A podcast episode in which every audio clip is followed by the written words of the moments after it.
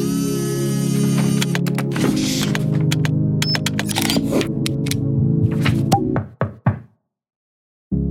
Posloucháte Vědu na dosah podcast Akademie věd, u kterého vás vítá Jitka Kostelníková. Můj dnešní host vymýšlí, jak varovat lidi, které ohrožuje zemětřesení. Dosavadní způsob je přitom poměrně nákladný a může se vyšplhat až ke stovkám milionů korun.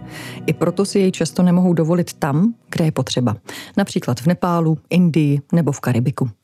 Snížení nákladů systému včasného varování před zemětřesením a jeho inovace to vše se stalo výzvou pro Václava Kunu z Geofyzikálního ústavu Akademie věd České republiky, kterého tady vítám. Dobrý den, Václave. Dobrý den. Já bych začala naše povídání u té ceny, protože to je docela základní parametr, mm-hmm. obzvláště v době, kdy se počítá každá koruna. Ta klasická technologie pro včasné varování stojí stovky milionů korun. Využívá speciální senzory satelitního přenosu dat a serverů. Vy pracujete právě na inovativním, ale také finančně dostupném řešení. Co je na tom klasickém systému vlastně tak drahé a jak jste to vymyslel, aby bylo možné snížit ty náklady?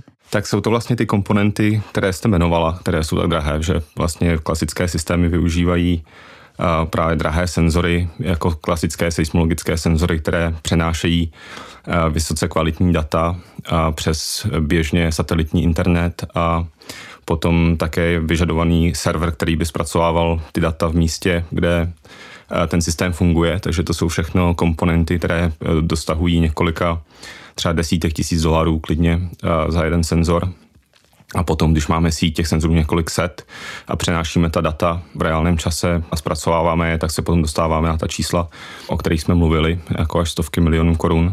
A čem ten náš systém je jiný, tak je vlastně v tom, že my se nesnažíme vytvořit systém, který by fungoval ve 100% případů. My se spokojíme s tím, že můžeme vytvořit systém, který je skoro stejně tak dobrý, možná o pár procent horší, ale za zlomek ceny, protože využíváme elektroniku, která je spotřební, kterou teďka máme eh, dostupnou a používáme všechny ty komponenty, které s tím souvisí, potom přenášíme data přes internet, který je volně dostupný a používáme cloudové servery k zpracování těch dat, takže v tom se to liší. Vy jste sebou dneska přinesl krabičku, která je asi tak zhruba o velikosti 10 x 5 cm. Mohl byste popsat trochu, jaká je to součást eh, toho celého zařízení a co se vám tam podařilo inovovat? Určitě, určitě. Tak ten, ta krabička je vlastně ten samotný seismický senzor, takže to, co běžně se provádí těmi velkými, drahými seismickými senzory za několik desítek tisíc dolarů, tak to my vlastně k tomu my máme tady tu malou krabičku. Ten senzor není tak kvalitní jako ty původní seismologické, ale zároveň zároveň pro včasný varovný systém úplně postačuje, protože nás nezajímají ani tak ty eh, malé zemětřesení pro studium tektoniky nebo geologie té oblasti, ale zajímají nás opravdu ty zemětřesení, které jsou velmi velké, takže eh, pro ten náš senzor je designovaný tak, aby dokázal zachytit magnitudo zemětřesení o magnitudu 3,5 a výš, eh, nebo 4 a výš. To znamená pořád ještě relativně malé zemětřesení, ale Není to třeba magnitudo 2 nebo 1, co dokáží zachytit klasické seismické senzory. Takže tady ta krabička je vlastně takový hlavní technické zařízení, které nám umožňuje pozorovat pohyby země a my jich do té oblasti, jako je například Nepál, rozmístíme několik desítek, v budoucnosti doufáme několik stovek nebo i možná tisíc a monitorujeme v reálném čase. Mohu si ji vzít do ruky? Určitě. Beru si do ruky krabičku, je poměrně malá, lehoučka. Ten seismický senzor je vlastně úplně miniaturní věc, půl centimetru krát půl centimetru. To je to čidlo, které to může ano, navnímat. Ano, Ta krabička tak. se instaluje na obydlí a jak dlouho tam může vydržet, nebo jakou to má životnost? Ty nejdéle, co máme teďka instalované, tak máme instalované přibližně dva roky a předpokládáme, že ta životnost bude i daleko větší, protože ty komponenty, které používá ten senzor, tak jsou velmi dobře otestované na milionech zařízení eh, po celém světě. Vlastně využíváme mikrokontroler, což je takový malý počítač, sbírá ty data a odesílá je právě na ty naše cloudové servery, takže to je velmi dobře otestovaná komponenta komponenta. Stejně tak ten akcelerometr je komponenta, která je používaná v mnoha různých oblastech, takže pokud je všechno dobře spájené na tom senzorů, tak by to mělo vydržet dlouho. V tuhle chvíli ty zařízení se vám podařilo instalovat v Nepálu a to jsou desítky. Máte je třeba i někde jinde nebo se soustředíte právě na tuto oblast, která je zemětřesením výrazně ohrožená a současně je to země, která opravdu nemá si kapacity spolehat se na ty drahé systémy?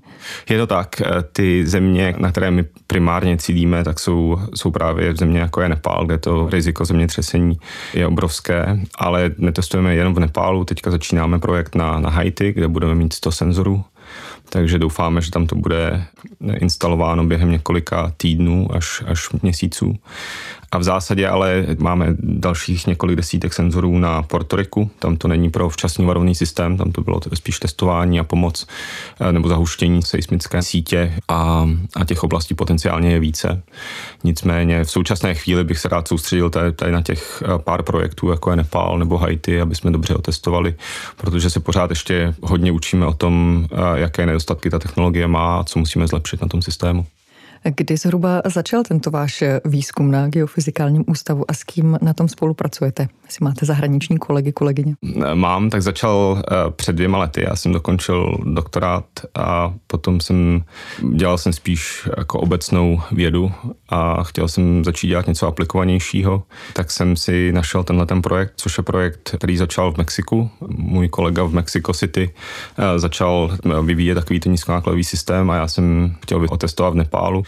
Nicméně během prvních pár měsíců jsem vlastně natolik dělal na tom systému jako takovém, že jsem se připojil potom ještě k němu a, a ještě jednomu kolegovi a začali jsme vyvíjet vlastně takovou tu platformu na zpracování dat. Takže eh, krom toho, že testuju ten systém v Nepálu a vlastně bádám na tom na geofyzikálním ústavu, tak jsem ještě součástí takového startupu, který vlastně vyvíjí tu, tu platformu a tu technologii teďka. Je to maličké, tam jsme tři. Když to přesně popíšu, tu vaši práci, tak eh, vy se snažíte vyvinout seismologický algoritmus pro zpracování těch dat v reálném čase. Jak to přesně probíhá takové bádání? Sedíte u počítaču a snažíte se to dopočítat? Je to tak, i když není to jen ta seismologie, kterou dělám, bohužel, protože jak je nás málo, tak musím dělat i další věci. A možná většinu mýho času teďka zabírá vůbec vývoj té platformy, takže to, jak ty data plynou do toho systému, jakým způsobem v tom cloudovém systému se pohybují a, a potom samozřejmě, jak jste, jak jste říkala, ta seismologie je součástí mé práce, a probíhá to opravdu tak, že sedím u počítače a, a něco do něj 10 hodin klepu. A... No, sedíte tady v Praze a klepete do něj. Každopádně ten dosah nebo dopad vaší práce je v jiných částech světa. Jak často vyjíždíte do terénu a jak to potom vypadá, když jste třeba v Nepálu nebo na Haiti? Teďka Poslední rok jsem jezdil často a vlastně i předtím docela často, ale méně kvůli covidu. Tak vlastně v Nepálu jsem strávil přibližně tři měsíce za poslední rok, byl jsem tam dvakrát a vypadá to tak, že tam třeba v tom Nepálu, tak tam, jak vlastně ten projekt formálně vedu, tak tam jsem musel absolvovat hodně jednání s místními institucemi a, a s místními partnery, takže to je asi většina času v Nepálu, protože ta byrokracie trvá díl než potom ta samotná práce v terénu takže i tam je to hodně schůzek a taky nějaký klepání do počítače. Ale v zásadě potom, když už pracujeme v terénu, tak eh, tady ty senzory, jak jsou relativně malý a nepotřebujeme k ním moc věcí, tak nám stačí jedno auto a pár lidí a začneme objíždět tu oblast, kde chceme rozmístit a bavíme se s místními a, vytipujeme si nejlepší lokace a, a potom tam ty eh, senzory umístíme. Jak probíhá právě to vytipování těch lokací, protože když přemýšlím o Nepálu, tak mm-hmm. je to terén osmitisícovek, údolí, Himalají s velkým respektem, jak se tam pohybovat, asi ne vždy to jde. Je to dobrodružná práce vědce? Je to zábavná práce hrozně. Já myslím, že mám hrozně velký štěstí na seismologii, protože seismologie zejména funguje v oblastech, kde jsou samozřejmě zemětřesení a kde jsou zemětřesení, tak jsou většinou i hory. Takže je to hodně práce v horách, což je zábavný. A jak se vytipovávají ty lokace, samozřejmě z našeho pohledu seismologického nebo z pohledu toho systému by bylo nejlepší mít ty senzory v pravidelném gridu, 10 na 10, 15 na 15 kilometrů, což by bylo ideální, ale jak říkáte, tak to je opravdu hodně daleko od možností v tom Nepálu. A musíme jít jenom tam, kde za první nás pustí příroda, kde jsou ty údolí, kudy my se můžeme dostat a taky tam, kde existuje už to internetové připojení, což už je docela vlastně skoro všude. Vy využíváte vlastně toho systému internetu věcí. Je to ano, tak, ano, že to je, vlastně tak, úplně je si stejný, takže je potřeba mít eh, Wi-Fi nebo... Buď Wi-Fi, anebo, nebo můžeme to připojit ten senzor přes ethernetový kabel, takže to jsou dvě možnosti, jak to připojit teďka. A potom vlastně to zařízení funguje stejně, jako by vám fungovala nějaký jiný zařízení v tom systému internetu věcí, že vlastně když máte domácí kameru nebo nějaký senzor, tak je to vlastně připojeno k internetu a přináší jakákoliv data do nějakého cloudového systému, je to tak většinou. A u nás je to komplexnější v tom, že nám vlastně nestačí jenom ta data dostat do té platformy, ale my tam musíme je zpracovávat relativně komplexním způsobem, protože sbíráme ty data z, z mnoha senzorů najednou a, a to zpracování za účelem toho včasného rovného systému není úplně triviální, protože ta latence, jak rychle my to dokážeme udělat, je naprosto klíčová, protože to varování musíme utvořit dost včas na to, aby, aby někomu pomohlo a potom taky musíme odhadnout magnitudu lokaci toho zemětřesení a tak, takže, takže to je eh, relativně komplexní, ale jinak, jak jste říkala, tak to funguje na hodně podobném principu jako ostatní zařízení z toho internetu věcí. Jak vypadá to varování? Pípne to těm lidem eh, v Nepálu někde v mobilu, někde v instituci a pak si dají vědět, nebo... Tak, takhle vlastně ještě my to varování nedoručujeme lidem přímo, protože je to zatím hodně uh, jako raná ta fáze testování toho systému, takže a to varování je, když už je vydané, tak je to je závažná věc. S tím není radno si hrát, že my to chceme mít opravdu dobře otestovaný předtím, než začneme doručovat varování eh, opravdu lidem. Ale teďka je to tak, že mi to pípne v mobilu mě, že vlastně já to mám nastavený tak, aby mě přišel, přišlo varování a mám nějaký Twitterový účet, tak mě to tam pípne, anebo to přijde potom na e-mail eh, nám všem v tom týmu, takže a vlastně to, co my vyvíjíme, je spíš na straně pozorování toho pohybu země a vytvoření té informace, vyhodnocení, jestli to je zemětřesení, jestli je to zemětřesení, jestli je nebezpečné, jakou má sílu. A potom my máme takový jako rámec, v jakém my dokážeme velmi rychle tu informaci někomu předat, ale v zásadě nemáme ambici být vždy ti, co budou doručovat to varování lidem po celém Nepálu nebo po všech těch zemích, protože si myslím, že ty instituce, se kterými spolupracujeme, ať už je to v Nepálu nebo na Haiti, tak ty vědí líp líp, co přesně ti lidé potřebují a jakým způsobem to varováním doručit. Takže to samotné doručení varování, což je ten poslední dílek té skládačky, tak to se snažíme delegovat právě na ty instituce, se kterými spolupracujeme v tom místě konkrétním. Co to je za typ institucí, nebo jak se vám vlastně vůbec eh, daří ta komunikace na místě? Jestli dojdete do kontaktu i s místními, nebo jenom na té institucionální úrovni? Obojí. V Nepálu máme dvě instituce, se kterými spolupracujeme. To je jednak vládní úřad pro snižování rizik přírodních katastrof, takže to je hodně povolaný úřad, který právě pracuje na takovém systému doručování včasných varování nejen před zemětřesením, ale vlastně před všemi katastrofami, takže do toho systému v budoucnosti bychom se chtěli zapojit tím, že bychom začali právě eh, doručovat to varování přes tento systém. A potom spolupracujeme ještě s jednou neziskovou organizací, která zkoumá dopady a, a rizika zemětřesení, takže to jsou naši hlavní dva partneři tam. Co se týká třeba Haiti, tam spolupracujeme s velkou telekomunikační společností. Haiti je teďka země, která je ve složité politické situaci a takovýto partner je pro nás naprosto nezbytný, protože bychom tu práci v terénu tam vůbec nemohli dělat. Je to teďka tam hodně nebezpečný na Haiti a ta telekomunikační společnost, protože má dvě třetiny trhu, tak je to pro nás úplně ideální partner, protože oni můžou jako rozmístit ty senzory za nás, tak ale i potom doručovat to varování přes jejich mobilní síť všem těm jejich uživatelům. V každé té oblasti to, to funguje trošku jinak.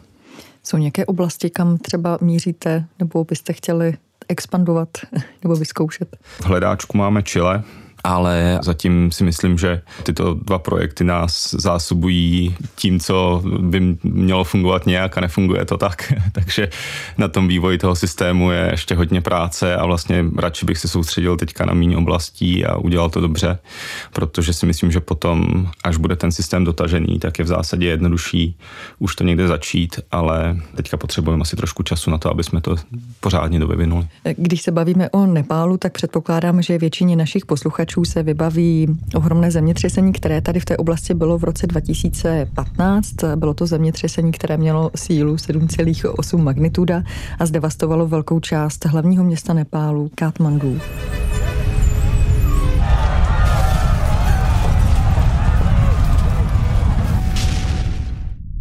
Tisíce lidí tehdy přišlo o domov, tisíce jich pod sutinami zemřelo. Nepál je asi země vzhledem ke své poloze, ale patrně i kvůli jím faktorům. Země, která bude těm katastrofám čelit pravidelně a často. I proto je vlastně fajn, že ten výzkum situujete právě tady. Mohli bychom si ale říct, proč je vlastně tak rizikový, čím to je? Určitě. Eh, tak co se týká těch seismických rizik, tak je to kvůli tomu, že vlastně se tam k sobě přibližuje eh, indická tektonická deska eurazijská eh, tektonická deska. Dřív to bývalo takové podsouvání jedné desky pod druhou, dneska je to spíš něco, čemu říkáme kontinentální kolize, že vlastně už ty desky jsou tak k sobě blízko, že ty masy těch hornin už jsou úplně v kontaktu a, a dochází tam právě k výzdvihu toho pohoří, takže je to za prvé důvod, proč tam jsou Himaláje a proč Himaláje pořád ještě rostou, ale za druhé je to taky důvod, proč tam jsou ta velká zemětřesení, protože je tam pořád ještě na tom kontaktu mezi tou indickou deskou a eurazijskou deskou jak se k sobě přibližují, tak pořád se tam kumuluje napětí a jednou za často napětí se uvolní a vznikne nějaké velké zemětřesení, jako právě jste říkala, to magnitudo 7,8. Není to bohužel to nejsilnější zemětřesení, co v Nepálu se může stát. To nejsilnější bylo před přibližně 500 lety a odhaduje se až na magnitudo 8,5 možná i o trošku víc, což eh, nezní jako velký krok od magnituda 7,8, ale protože ta škála je logaritmická, tak vlastně ta velikost toho zemětřesení 8,5 je daleko větší než zemětřesení 7,8. A můžeme jenom pro představu, znamená to, že při magnitudu nad 8 se viditelně třesou domy? to určitě, při magnitudu 5 se viditelně třesou domy, když je blízko. Magnituda 8 je, je obrovské zemětřesení, kterých je celosvětově jednotky za rok, a možná i míň. A magnitudo 9, potom jsou ty největší jevy, kterých vidíme opravdu málo. To si můžeme pamatovat z Japonska nebo ze Sumatry, ale to jsou výjimečně velké jevy a od magnituda třeba 7 výš, tak ne vždycky musíme pozorovat, že ty otřesy by byly o tolik silnější, protože je tam nějaký limit vlastně v tom, jak silné ten otřes může být, ale co je problém větší je to, že ten region, který se třese, je daleko větší a ty otřesy trvají daleko déle, protože zemětřesení je vždycky posun na nějaké zlomové ploše, který někde začne a potom ta zlomová plocha se, ty bloky po sobě kloužou a to zemětřesení takovýmhle způsobem vlastně vyzáří tu nahromaděnou energii. A když máme magnitudo 5, tak ta zlomová plocha je jenom několik kilometrů velká. Takže vlastně ten region, který potom zasáhne to nejsilnější, ty nejsilnější otřesy, tak je, dejme tomu, několik desítek kilometrů rozsáhlý, ale když máme magnitudo 8, tak ta zlomová plocha může být několik set kilometrů dlouhá. A to je vlastně něco, co potom způsobí to, že ten region, který je postižený, tak je daleko větší, ale zároveň taky to, čeho my potom využíváme při tom časném varovném systému, protože máme epicentrum zemětřesení, ale epicentrum zemětřesení je jenom ten bod, kde to zemětřesení začne ale potom vlastně ono se šíří po té zlomové ploše, ta zlomová plocha klouže a může klouzat u těch velkých zemětřesení až třeba minutu nebo několik minut. A než vlastně ten zlom doklouže z toho epicentra třeba k městu, které je několik set kilometrů vzdálené, tak my toho můžeme využít, protože my to varování tam dostáváme rychleji. O jakém čase se bavíme? Protože ten systém se jmenuje včasné varování, mm-hmm. tak eh, jenom když si představím tu aplikovatelnost, i když odhlednu od toho, že jste zmiňoval, že na tom pracujete a zatím jste v určité fázi toho vývoje, tak eh, v nějakém ideálním stavu by to vypadalo jak třeba, kolik času by měli lidi na evakuaci. Nevím, jestli by vám přišlo vhodné modelovat si to na té situaci z roku 2015 z toho Nepálu. Určitě. Obecně za to ten čas je krátký a záleží na tom, jak daleko je ten člověk nebo uživatel toho systému od epicentra toho zemětřesení. Že vlastně, když zemětřesení začne, tak nám trvá, než my ho vlastně zaznamenáme na těch stanicích, tak to zemětřesení začne v nějaké hloubce, potom několik sekund trvá, než ty první seismické vlny dojdou k povrchu, pak my je zaznamenáme, odešleme tu informaci na ty cloudové servery, tam to všechno vyhodnotíme, odhadneme lokaci zemětřesení, magnitu zemětřesení a potom můžeme vydat to varování. A všechno vlastně tohleto od toho bodu, kdy to zemětřesení začne, začne. Do vydání toho varování my se snažíme udělat během, dejme tomu, sedmi, osmi, desíti vteřin. A potom záleží, jak daleko je ten uživatel od epicentra. Když je přímo v epicentru, tak tam zjevně tam tu informaci o tom zemětřesení dostane stejně rychle jako ty naše senzory, takže, takže tam mu nemůžeme nějak pomoct. Ale právě v případě těch silných zemětřesení, kdy ta zlomová plocha je velká, tak ta postižená oblast je daleko větší než jenom ta oblast toho epicentra, takže potom někomu, kdo je, dejme tomu, 100 kilometrů vzdálený, tak my můžeme tu informaci dát třeba s několika desítkami sekund předstihu.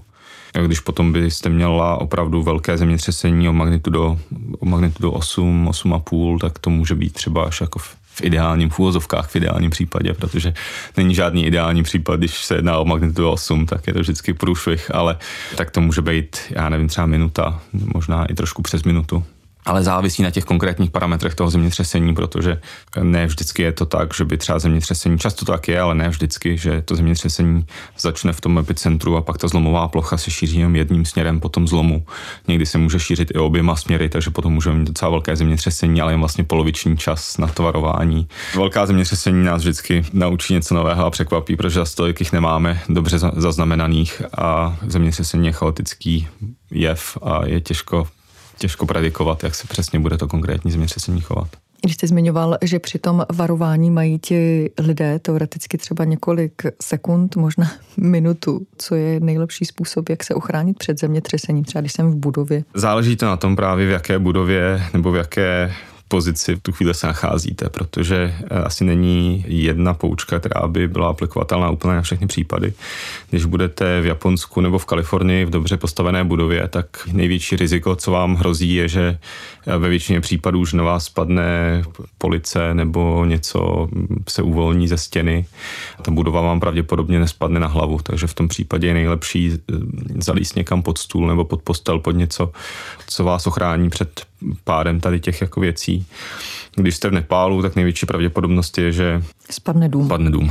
Takže zalíst pod stůl nestačí a je nejlepší vyběhnout z domu. Naštěstí hodně často ty domy, které jsou třeba stavěné jako na tom, na tom nepálském venkově z kamenů, které nejsou slepené žádnou maltou, jen tak na sucho skládaných, mají kamenné střechy, což jsou vlastně úplně takový to je nejhorší struktura, v jaký můžete při zemětřesení být, protože jak je to těžký a ta kamenná střecha potom vám spadne na hlavu, tak to fakt nemůže být moc horší, tak v tom případě je rozhodně nejlepší vyběhnout z budovy, protože zemětřesení nejsou nebezpeční sami o sobě a když jste venku, tak můžete mít magnitudu 9 a asi vás to nebude úplně bavit, ale, ale nic vám to neudělá, protože prostě se budete minutu, dvě minuty, tři minuty třást. A doslova ale, ale vlastně nic vám nestane. Ale prostě ty budovy jsou to, co je nebezpečný a zvlášť v tom Nepálu. No. Ale to je trošku taky vlastně něco, co je už otázka pro pro, pro zase jako jiný obory než mě. Jako já se vlastně snažím tu informaci vygenerovat, ale nesnažím se úplně jako radit lidem, co mají dělat. Vlastně integrace toho systému bude ještě další krok, který vlastně už zase bude nějakou minim. Zažil jste sám někdy zemětřesení? Zažil, ale nic velkého jsem nezažil. Já jsem byl několikrát v Nepálu po tom zemětřesení v roce 2015. Právě můj doktorát byl na Oregonské státní univerzitě a vlastně my jsme měli kontakty. Tam můj školitel bývalý pracoval v Nepálu už 20 let předtím, takže vlastně po tom zemětřesení jsme tam hned jeli a rozměstňovali jsme tam stanice, aby jsme monitorovali takovou dotřesou sekvenci po tom velkém zemětřesení. Takže tam těch zemětřesení bylo v tu dobu stovky. maličkejch, jako většinou maličkejch, ale pár jsme jich tam taky cítili, ale nebyly to žádný velký pecky, takže jsem byl, já nevím, magnitudo čtyři a půl, něco takového, který je blízko, což je taková jako pecka, ale než si uvědomíte, co se děje, tak vlastně už po, po všem, protože je to vteřina, kdy se s váma jako zatřese barák, ale ale vlastně nic se neděje jako hroznýho, takže v ničem velkým jsem nebyl, naštěstí. I když by bylo zajímavý, ale... Hlavně ne v domě s kamenou střechou. no, to jo, přesně. Václav, já moc děkuju, že jste byl hostem Vědy na dosah. Já děkuju za pozvání, bylo to fajn. To byl Václav Kuna z Geofyzikálního ústavu Akademie věd České republiky. Od mikrofonu se loučí Jitka Kostelníková a dík taky patří CRGEI, společnému pracovišti Národohospodářského ústavu Akademie věd České republiky a Univerzity Karlovy, kde jsme podcast nahrávali. Hezký den.